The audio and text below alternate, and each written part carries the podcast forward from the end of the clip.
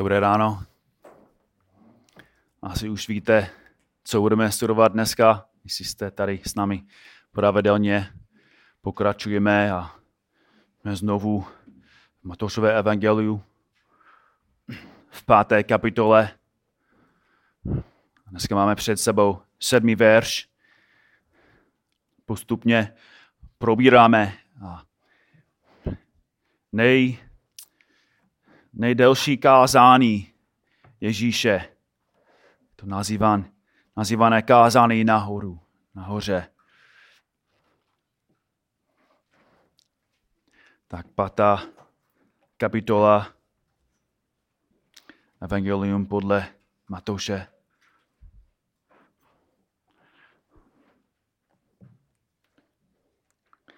Já budu číst dneska od prvního verše až do verše 16. Tak Matouš 5, 1 až 16. Když spatřil zástupy, vstoupil nahoru a když se posadil, přistoupil k němu jeho učedníci. Ježíš otevřel ústa a učil je, bláze chudým v duchu, neboť jejich je království nebeské. Bláze těm, kdo plačou, neboť oni budou potěšení.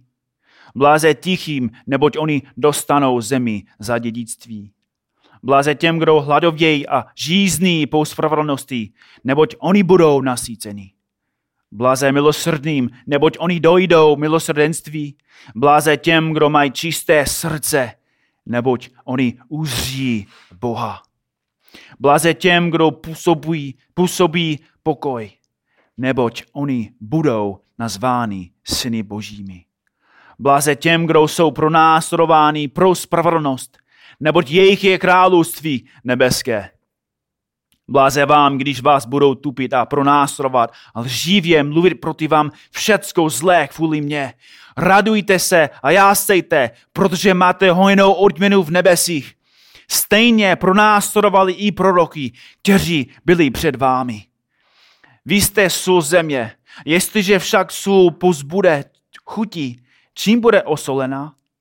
K ničemu již není, než aby se vyhodila ven a lidé po ní šlapali. Vy jste světlo světa. Nemůže zůstat skryto město lžící nahoře, ležící nahoře. A když rozsvítí lampu, nestaví ji pod nádobu, ale na svícen. A svítí všem v domě. Tak ať svítí vaše světlo před lidmi, aby viděli vaše dobré skutky a vzdali slávu naše, vašemu Otci v nebesích. Amen. Amen. Jako reformovaní křesťané milujeme ty silné, mužné biblické doktriny. Milujeme Boží svrchovanost. Že Bůh sedí na svém trůně a má pod kontrolou každou molekulu a každou bunku ve vesmíru. Milujeme Boží svatost. Že Bůh je úplně jiný než jeho stvořený. Že je oddělený, nepoznatelný, je nade vším a je totálně rizí ve svém srdci. A máme rádi Boží spravedlnost. Bůh touží po spravedlnosti. A všecko, co Bůh dělá, je správné na zemi i v nebi. A milujeme i Boží spravedlivý hněv, který zaručuje trest nepravosti všem, kteří dělají zlo a ublíží dalšímu. Ale myslím si, že jedna doktrina, která je často zanedbávána mezi námi, je doktrina Božího milosrdenství. Což je velmi, velmi zajímavé. Protože ze všech božích atributů je to snad boží milosrdenství, které je nejvíc důležité pro nás. Milujeme boží atributy, a, ale nezapomínáme, ale asi zapomínáme, že většina jeho atributů znamená pro nás, pro nás smrt. Boží prozřetelnost zaručuje, že Bůh už vidí všechny naše nepravosti a hlouposti, které plánujeme dělat. Boží svrchovanost zaručuje, že naše vzpoura bude rozdrcená. Boží spravedlnost zaručuje, že bude soudit každou naši nepravost. Jeho rýzí rozhořčený zaručuje, že každý člověk, který zřešil proti němu, dostane svůj správný trest. Ale boží milosrdenství je ten jeden atribut, který může změnit všechny boží atributy, aby nebyly zaměřené na nás jako zbraň. Boží milosrdenství je láska s těmi v utrpení a odpouštějící duch vůči hříšníkovi. Zahrnuje jako láskavé pocity, tak láskavé skutky. Je velmi zajímavé, že když Mojžíš prosil Boha, aby mu ukázal svou slávu, první věc, kterou Bůh zmínil o sobě, nebyl jeho svatost, nebyl jeho spravedlnost, ale hospodin prošel kolem Mojžíše a zavolal hospodin, hospodin, Bůh soucitný a milostivý. Pomalý k hněvu, hojný v milosrdenství a věrnosti. Když ty jako hříšný člověk vidíš Boží zůřivou slávu, nejdůležitější věc, kterou potřebuješ vědět, je, že Bůh je milosrdný. Je to jediná vlastnost, která změní Boha z popravíčího za spasitele a z nejpřítele na přítele. Slitování je ta vlastnost, která působí jak mocně v božím srdci, že překonává jeho hněv a rozhouření vůči nám, takže místo toho, aby nás popravil, nás zachránuje. Boží hněv je tak zůřivý a děsivý, tak skutečný a věčný, že Bůh je pohnutý svou vlastní podstatnou, aby se slutoval na říšníky. To je důvod, proč Bůh to prohlásil Mojžíšovi. A to je důvod, proč ta stejná slova jsou často opakována v písmu. Žám 145, verš 8 až 9. Hospodín je milostivý a soucitný. Pomalý k hněvu a velkého milosrdenství. Hospodín je ke všem dobrý, má studování s každým svým dílem. Jsou přesně ta stejná slova, které Bůh hlásal před Mojžíšem. Žám 103, verš 8, hlasí stejně. Soucitný a milostivý je hospodín, pomalý k hněvu a velkého milosrdenství. Boží milosrdenství znamená, že, že pomáhá těm, kteří jsou v nouzi. David to dobře znal. V Žamu 86 od verše 14 píše Bože, postávají proti mě domýšlivci, pospolitost násilníků mi usiluje o život, o tobě nepřemýšlej. Ale ty jsi panovníků, Bůh soucitný a milostivý, pomalý k hněvu, hojný v milosrdenství a věrnosti. A pohled na mě a smiluj se nade mnou, dej svou sílu svému otroku, zachrán se na své služebnice. Učin pro mě znamenají k dobrému. Ti, kdo mě nenávidí, to uvidí a zastídí se. Vždy ty, hospodine, mi pomůžeš a potěšíš mě. Ve své nouzi David apeloval na Boha na základně božího stutování. Bůh pomáhá lidem, kteří jsou v nouzi. Ale Bůh nejenom se slutuje nad obětí, slutuje se i nad hříšníky. Tento týden chci, abyste si přečetli, až budete doma, celou devátou kapitolu Nehemiáše. Přečtěte si sám, nebo přečtěte si celou svou rodinou, můžeš to probírat jako rodina. Je to silná kapitola, kde Izrael už je zpátky z vyhanství.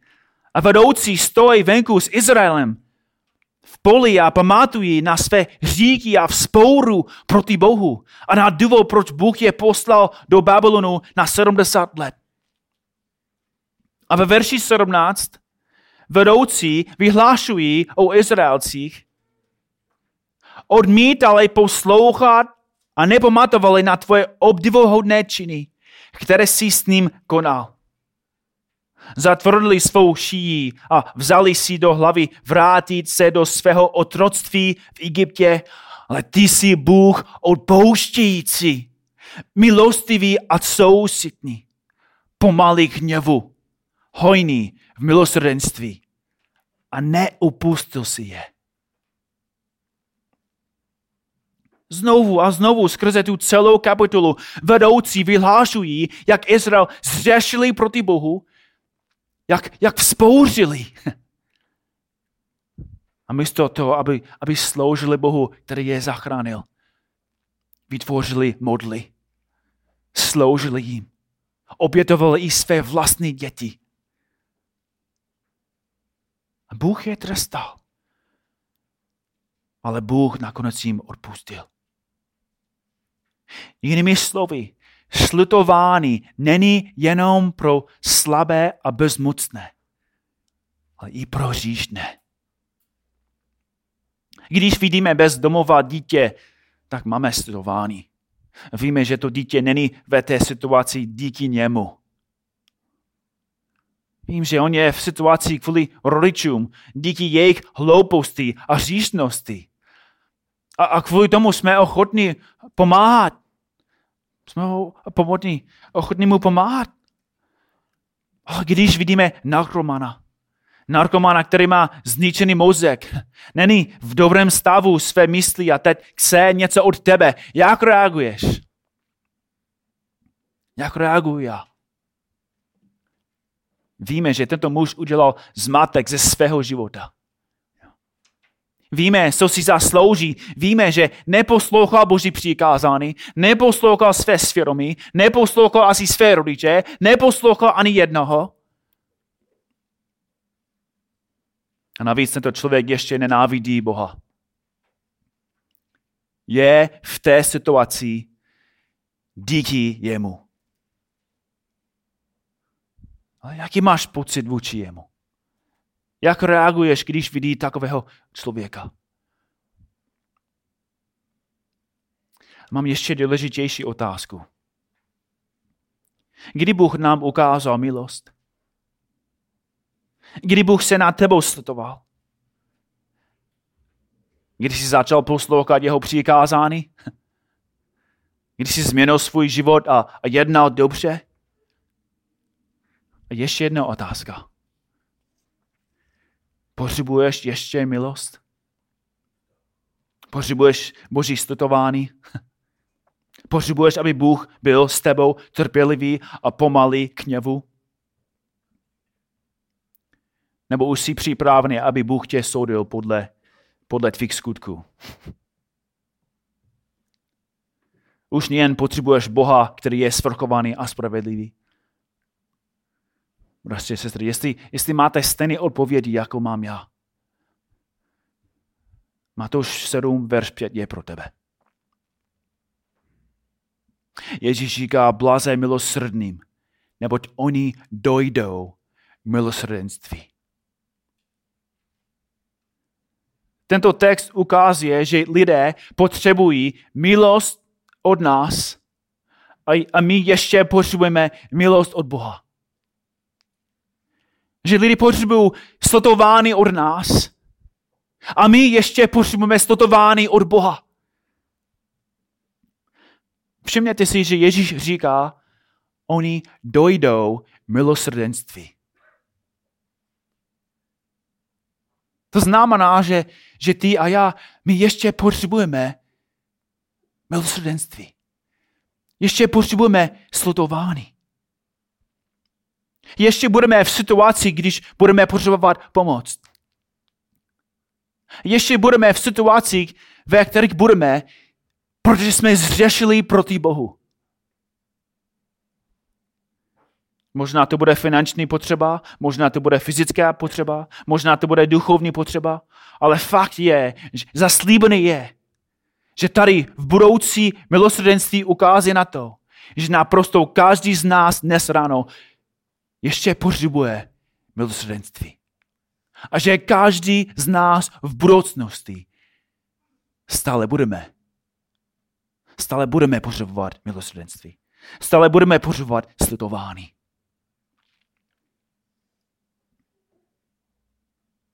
Ale Ježíš jasně říká, že jestli, pokud my chceme, aby Bůh ukázal nám milosrdenství, že musíme my být milosrdní k ostatním. Jsi milosrdný? Můžeš říct, že milosrdenství charakterizuje tvůj život? Možná lidé říkají, že jsi spravedlivý. Možná říkají, že jsi svatý, že, že, že, že děláš to, co je správně před lidem i Bohem. Ale jsi milosrdný?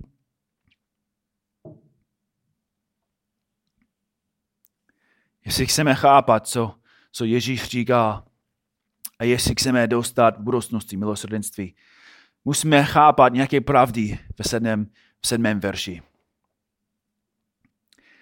První pravda je, že milosrdenství je vlastnost. milosrdenství je vlastnost. Ježíš říká, bláze milosrdný. Všimněte si, že je to přidávné jméno. Popisuje jeho charakter. Popisuje, kdo ta osoba je. Popisuje, kdo ten člověk je vevnitř. Neříká, že má milosrdné myšlenky, nebo že udělal pár milosrdných skutků. Říká, že on je milosrdný. Je to jeho jádro, jeho povaha, jeho podstata. Co znamená za druhé, že milosrdenství znamená akce. Milosrdenství znamená akce. Milosrdenství a slotování jsou víc než pocity. Každý z nás má, má pocity, když vidíme reklamy o hladovějících dětech v Africe. Nejsme roboty, máme srdce, máme emoce. Ale milosrdenství není jenom pocit, není jenom emoce. Nebude to milosrdenství, dokud v tom něco neuděláš. Milosrdenství je akce. Slutování je služba. Milosrdný člověk neříká, od, odejděte v pokoji, zahřejte se a nasítte se a přitom nedá to, co potřebuje pro svého, pro své tělo. Milosrdný člověk dělá a pracuje a slouží. Tak podívejte se do Lukášova evangelia. Jste tam nazastovat Lukáš 10. Známý, známý text. Od verše 30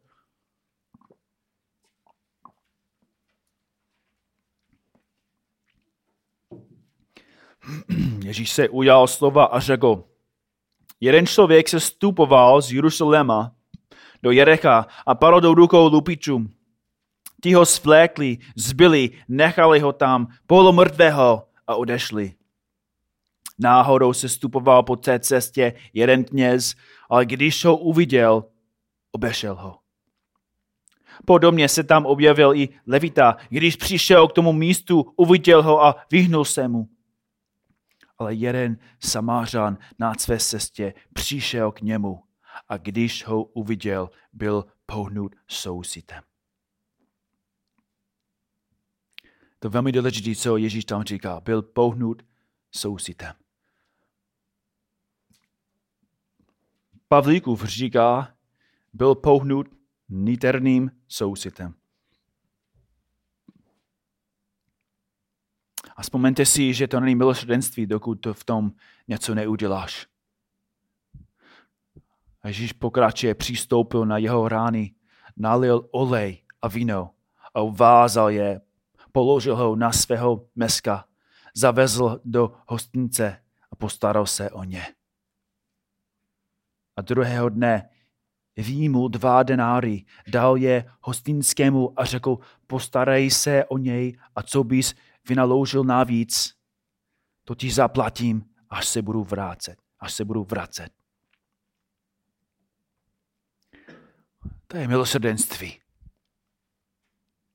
Já si myslím, že, že ty další dva muže, oni měli pocity, oni měli emoce. To není, že byli roboty. Oni, oni viděli toho muže a odešli. Je to nám, tam napsáno. Když ho uviděl, obešel ho. Další.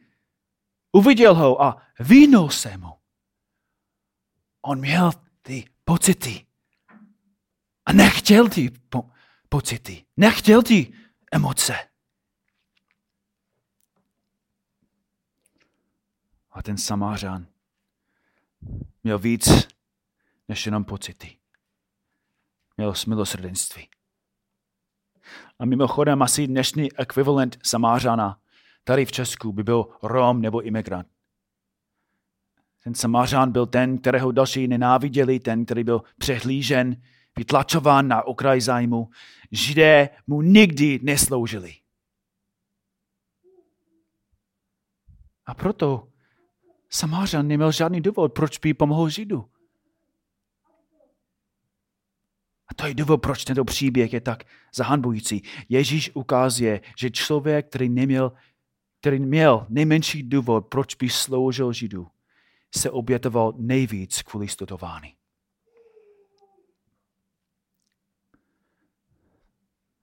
A to znamená v třetí pravdě, že milosrdenství je drahé a nevyhovující. Milosrdenství je drahé a nevyhovující. Podívejte se ještě jednou do verše 34. Samářán přistoupil na jeho rany, nalil olej a víno, obvázal je, položil ho na svého meska. Zavezl do hostince a postaral se o něj sám. Musíme chápat, že, že ten člověk, ten samářan měl pravděpodobně něco důležitého, co dělat. On byl na cestě někam. Na specifický důvod. A co udělal? Sotování je často nevhodné. Neplánoval potkat někoho, ne, neřekl, tak pan, pane, dneska já nic nemám co dělat. Tak ukáž mi nějakého člověka, abych mohl mu pomoct. Ne. On byl na cestě, na cestě do práce a viděl toho žida. Nebylo to vhodné. Používal svůj víno, drahé, svůj oběd asi. A používal asi, je to napsáno, obvázal je. Co používal, aby ho ovázal? asi své, své oblečení. A místo toho, aby ten pán pokračoval a chodil do města, musel chodit na poušti. Protože používal svá osla pro toho muže. A potom je to napsáno. Postaral se o něj. Zůstal tam. Celý den. Úplný neznámý člověk. A ten pán tam seděl a staral se o ně. Svým časem. Svým penězem.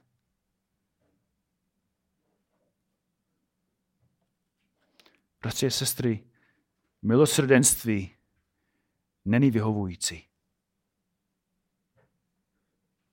A není levný. Potřeby další nepřijdou k nám ve vhodném čase.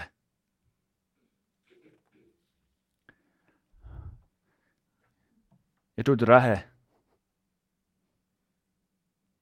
To znamená, že lidi budou potřebovat něco od nás. Budou potřebovat naše peníze, budou potřebovat náš čas.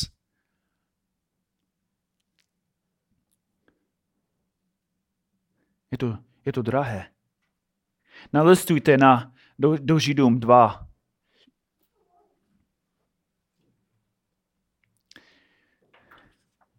Židům 2,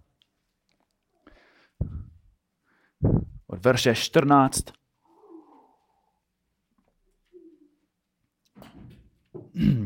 Protože děti mají účast na krvi a těle. Podobně i on, Ježíš, se jich stal účastným, aby skrze smrt zahladl toho, kdo má vládu nad smrtí, totiž ďábla. A osvobodil ti, kteří byli strachem ze smrti, držený po celý život v otroctví. Je přece jasné, že se neujímá andělů, ale ujímá se semene Abrahamova. A tedy musel být ve svém učiněn podobný bratřím, aby se stal milosrdným a věrným veleknězem v božích věcech ke usmíření říchu lidu.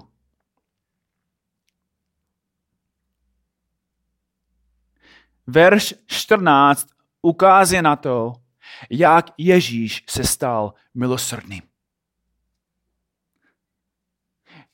Tady je jediný další místo vedle Matouše 5, verš 7, kde nový zákon používá podstatné jméno milosrdný.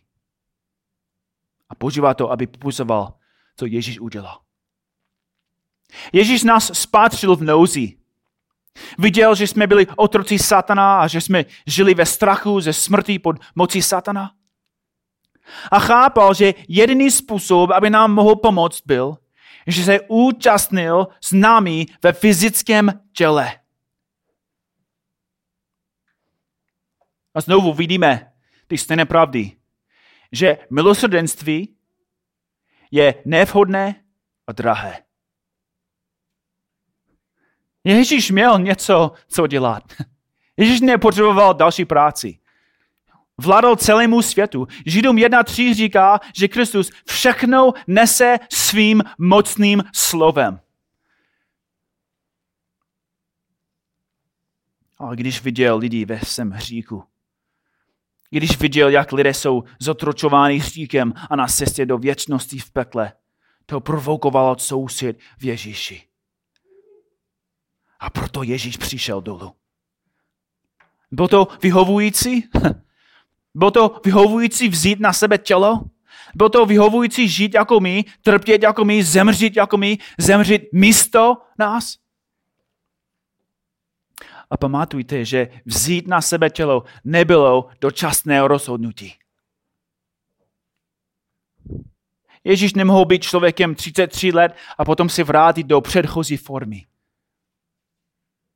Jeho rozhodnutí ho změnilo na celou věčnost na celou věčnost. Stále bude nejenom Bůh, ale Bůh v těle. Ale jeho práce neskončila tím, že se stal člověkem. Jeho práce nebyl jenom nevhodné. On se stal člověkem z jednoho velkého důvodu. Aby byl smířující obětí. Na kříži Ježíš dostal hněv, abychom my dostali slitovány. On nedostal milosrdenství, když on byl na kříži. Kříži Ježíš nedostal ani kapku milosrdenství, ani kapku slutování. Ježíš byl celý kalik božího hněvu a Bůh nezmírnil bolest, nezmírnil jeho tlak. Protože kdyby byla jedna kapka, kdyby zbyla kapka jeho hněvu, by znamenala pro tebe věčnost v pekle. Na kříži Ježíš Kristus dostal nekonečný hněv, aby ty si dostal nekonečné sledování.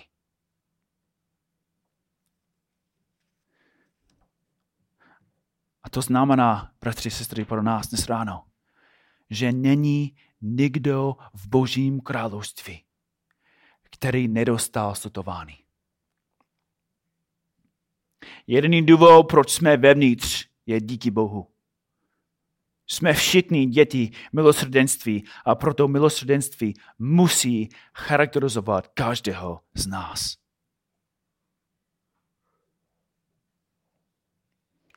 A Ježíš jasně říká, bláze milosrdný, protože oni dojdou milosrdenství. Je to kvůli tomu, co Ježíš udělal pro nás, že my musíme odložit výmluvy a dobře hledat příležitosti. Musíme přestat říkat, on si to zaslouží. Je to její problém. To jsou důsledky jeho, jejich hříchů. To jsou, to jsou všechny pravdivé frázy. A on si to zaslouží. To je jeho problém. To jsou důsledky jeho hříchu. A to jsou přesně důvody, proč ty a já si musíme studovávat. To není studování, pokud oni si to zaslouží. To není studování, pokud pomáháš dobrému, pokud dáváš peníze bohatým, nebo člověku, který je finančně chytrý. To není slutování, když sloužíš člověku, aby přestal brát drogy, když nebere drogy. Je to slutování, když pomáháš člověku, který je v té situaci díky sobě samému. Neříkám, bratři a sestry, že, že nepotřebujeme moudrost, když sloužíme někomu. Neříkám, že, že musíme být naivní. Ale musíme přestat používat ty věci jako výmluvy, abychom nepomohli lidem. Přísloví 19, 17 říká, kdo se smilovává nad chudým, půjčuje hospodinu odplatí mu za to, co vykonal. První Petr, první Petrův 2, verš 10.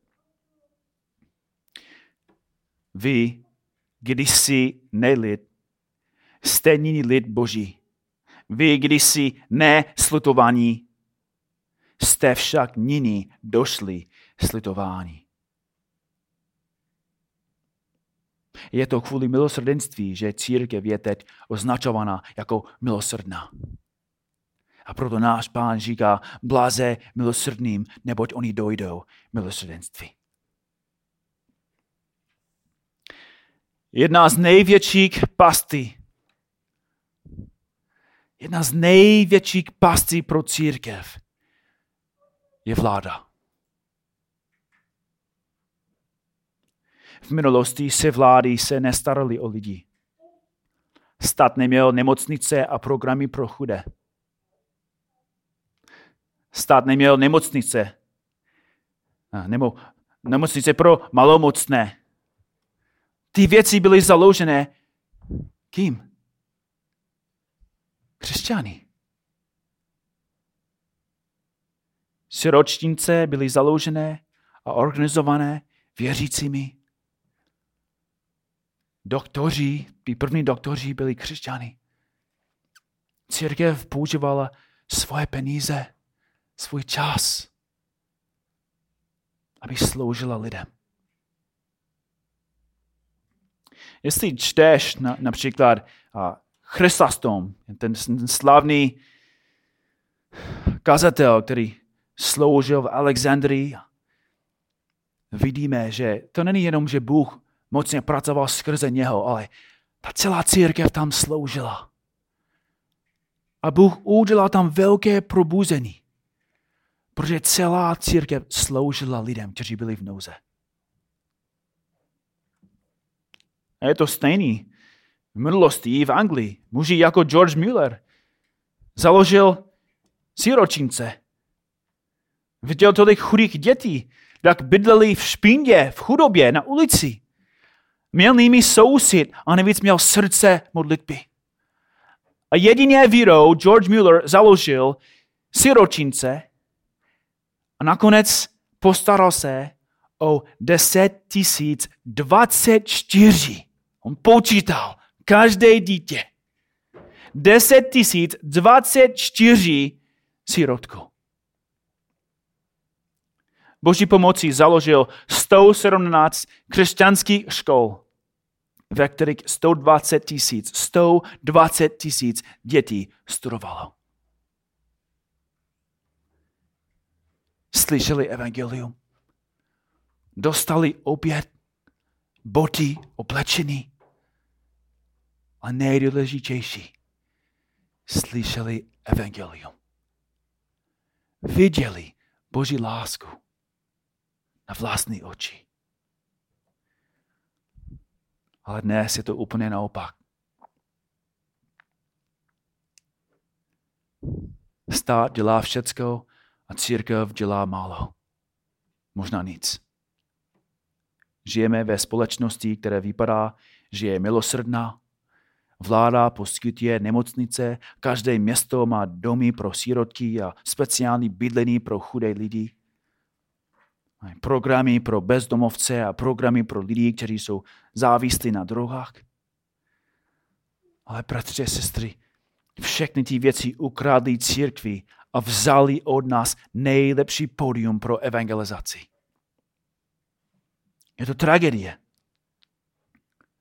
Dnes lidi mají medicínu, mají jídlo, děti mají domovy, mají boty, mají oblečení, ale všechny ty lidé odejdou z tohoto světa bez Krista.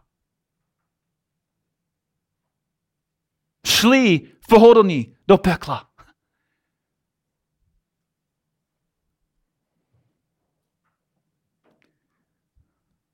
A my jsme, my jsme s tím v pořádku.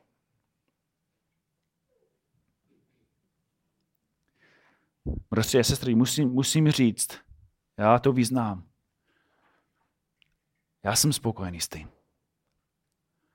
Já, já, jsem, já jsem vděčný, že stát se stará o lidi, abych nemusel to udělat já. To není výhodné. To není vhodné, to není, to není dobré. A to znamená pro mě, to znamená pro vás, to znamená pro tebe, že musíme pracovat. Musíme najít způsoby, abychom ukázali milosrdenství.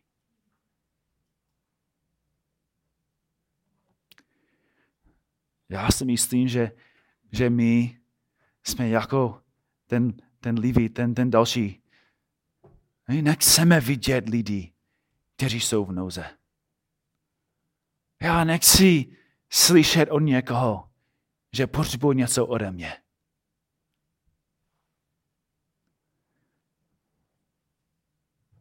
Ale pravda je, že jsou lidi, jsou lidé kolem nás, zoufalí, zdeptaní, chudí, rozbití, kteří potřebují studování. Potřebují peníze, jídlo, kamarády, topený, oblečený. Možná jsou v nouzi díky sobě samému. Možná mají finanční potíže díky sobě. Možná jsou v situaci, ve které nejsi ty, protože Bůh chce ti dát příležitost vidět, jak drahé a nevhodné je sledování.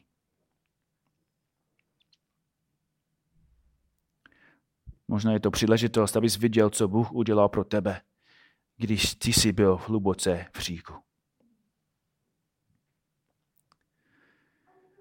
Je nesmírně důležité vidět, že na konci svého posledního vyučování v Matoušovu evangeliu.